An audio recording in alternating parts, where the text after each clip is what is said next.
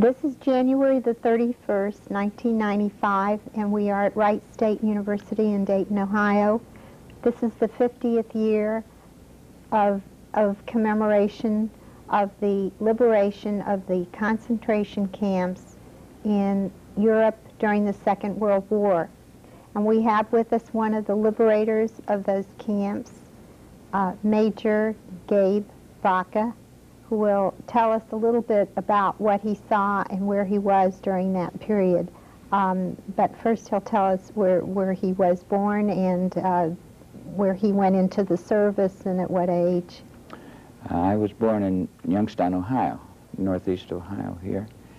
And uh, my mother had to sign for me to get in in 1941, before the war started.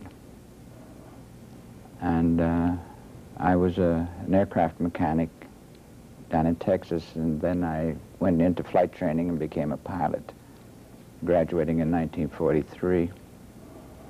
I went into combat in Europe in early 1944, before D-Day, and then I was, my 406 fighter group uh, was uh, one of many fighters in England, and then when D-Day occurred, we moved over onto the continent and uh, supported Patton's Third Army. We were his air support.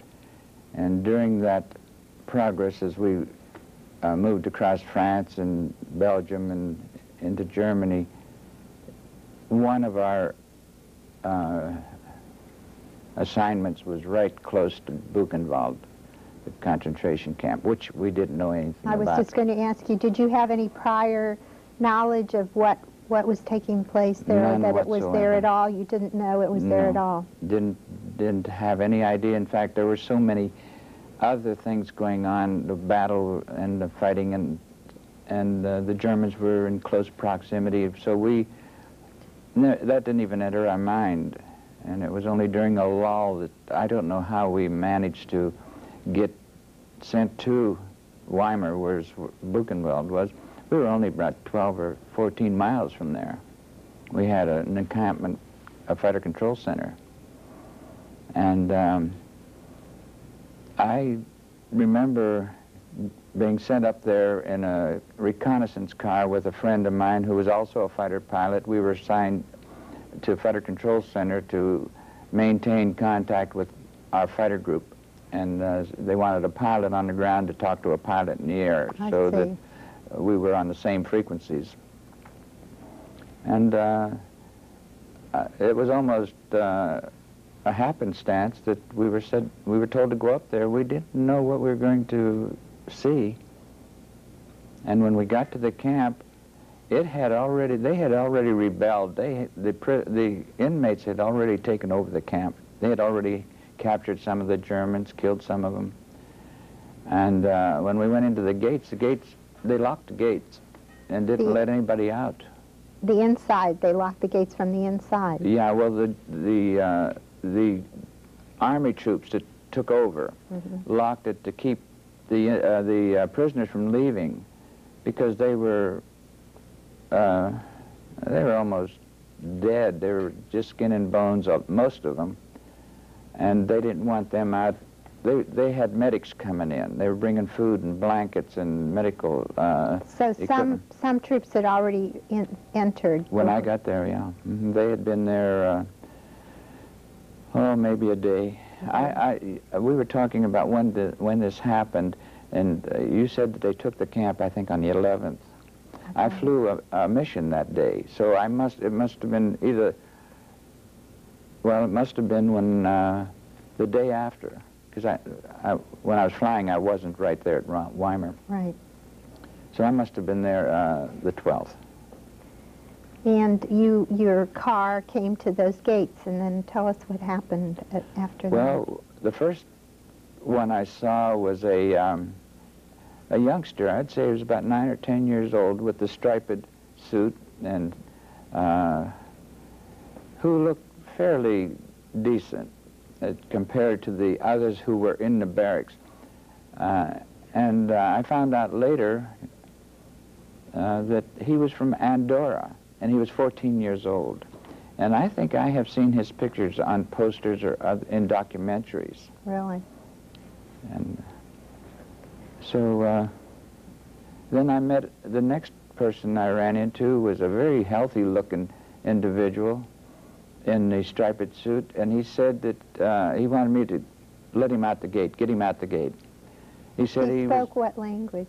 he was spoke he spoke spoke English. fluent English. He said he was uh, a, an American from Pittsburgh. He was a and uh, but he was a German Jew. I see. And that's why he was in there. Well, we had a lot of Germans who were trying to disguise themselves as Americans or get in civilian clothes so that they wouldn't be the SS. And uh, I thought that he might have been one of those because he looked too healthy To have been in the to have been in there. And uh, then we started. This was also the day that the, common, the commander of this our GIs got all the people from as that he could from Weimar and marched them out there and showed them what was there. You were there when that Yeah. took place. What was that like? Well, he had them going through there about six abreast, and he double timed them, men and women. Mhm. And there might have been children in there, I don't remember, but ran them through the compound where the bodies were stacked up, the crematorium, uh, the clinic where they had, uh, I particularly remember a head that was in a jar that was cut down the middle, and it was like, uh, no, you could see the brain and, and everything from that perspective. And uh, then they had other parts of bodies in different containers. So I didn't know that that was an experimenting, uh, experimental camp also for medical studies. Were you horrified? What did you, do you I- remember how I you was, felt? I was thinking that I wasn't in shock, but I, I think it was unreal. I really didn't realize what I had seen until after I left there. Because everything, the bodies looked like mannequins. Uh, the, one of the, uh, the, the most impressive sight I think I saw, other than the crematoriums with the bodies in them, they were still in there and the fires were out, but the ovens were still hot, was in the barracks where uh, the inmates were so emaciated, so they could hardly lift their head, and their eyes were just in a daze. I don't think they knew what was going on. You have pictures that you, you have of, Oh, of yes, that day, of that very yeah, day. there, are some pictures of the bodies that were, it, there are bodies all over, uh, particularly in the courtyard, but uh, the ones that I have were taken by a friend of mine who was also a fighter pilot on the same assignment. Uh, Jay, uh, we were lieutenants then, Lieutenant Jay McCall. Uh, he's now down in Phoenix, and I went down and got these pictures last week so that I could show them here. And the, the bodies, one, par, uh, one stack of bodies are, were right near the cr- crematorium. Mhm. Uh, the others, I don't know which photo that was. Uh, there's a picture of the courtyard. Uh, uh, at, the gates were locked and the people were milling around. There were inmates and GIs wandering around. Most people were sort of like in a daze. We didn't, we didn't really know that we were going to find something like that. There were hundreds or ma- many, many, Oh, have- hundreds of inmates? Oh, yeah, thousands. were they men, women, and children? Or They, all the ones I saw were men and some children, uh, children that were like the one I had seen. Uh, and I don't recall them as well as I do the first one. did they come towards you? Did they, did they make Oh, yes. contact with you? Yes, uh, uh, a lot of them did. They wanted chocolate Mhm. and uh, candy, which we had with us. Uh, You hadn't been told at this point that, that they could become ill if they would eat anything, you know, that other than... No, in fact, while we were doing giving some chocolate and so forth, we were told that uh, stop it because uh, they would become very ill. They hadn't eaten hardly Anything. anything, and they, the ones in the barracks were just skin and bones. They they were the living dead, I'd say. Did, did anyone, no one actually could talk to you and tell you what had preceded um, that day? They weren't able to do We that? never even suspected that anything else had gone on. We thought this was just a uh, a prison camp until we saw uh, the crematoriums. And then you the realized, Yeah, when we saw the bodies in there. And uh, the others we just assumed had died of starvation and so forth. But they had, that was a planned exterminating process that they had going. I've studied it since then. Right. And I have a, a book here that uh, it's Hitler's um, death camps. And it covers Buchenwald in there, as well as Dachau and Treblinka. And uh, it's a real education. is it hard to imagine that people could do that to each other? Oh, yes, yes. Now that I r- read about it and I know what went on, and I was seeing the results of when it, everything that happened before must have been a terrible situation for the inmates. They were tortured, poisoned, used for experimental purposes. And so I saw them when they were, you know, all through it, that they were dead or near death. There were piles of bodies, even There were piles of body in the courtyard that was, I kind, I kind of felt like they made a path by the piles of the body on either side, and that's what I have in my mind.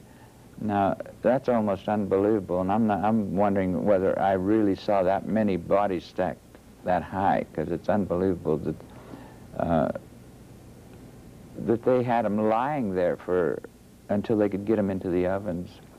But I feel I, I remember that, and I I think it, it wasn't an illusion because I well some of these pictures pr- brought it out that it wasn't.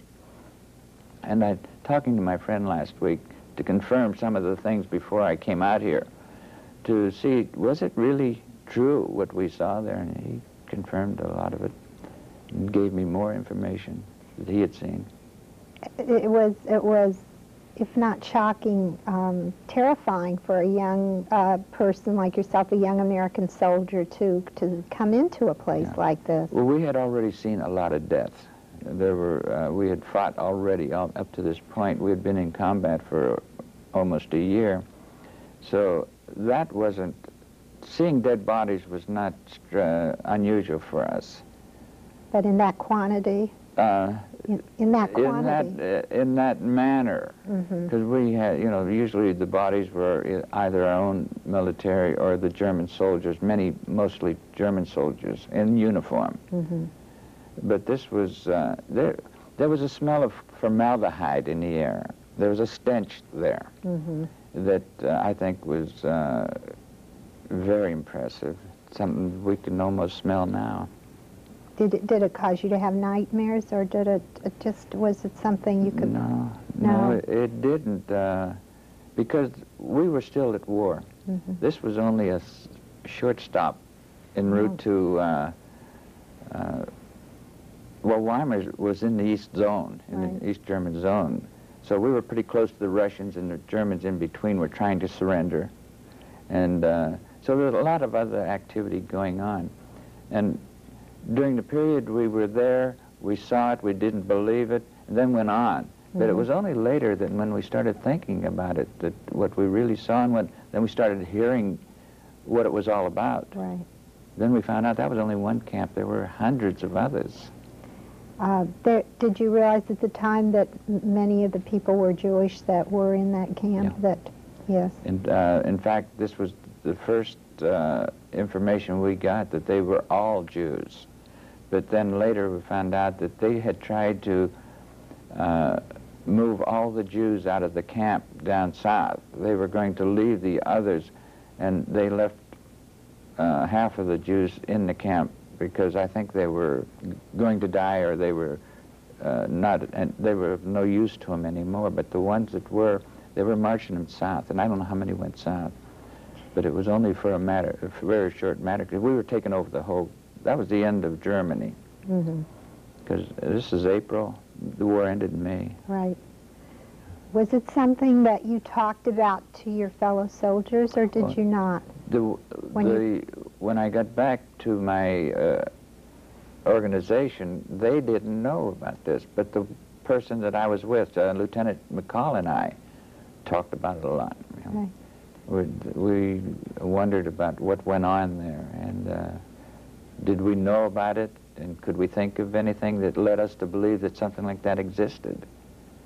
And no, it didn't. We Didn't the people look on you at once they realized you were Americans like saviors? I mean, you liberators. Oh were- yes. Well, they they treated they treated us as liberators when we went in.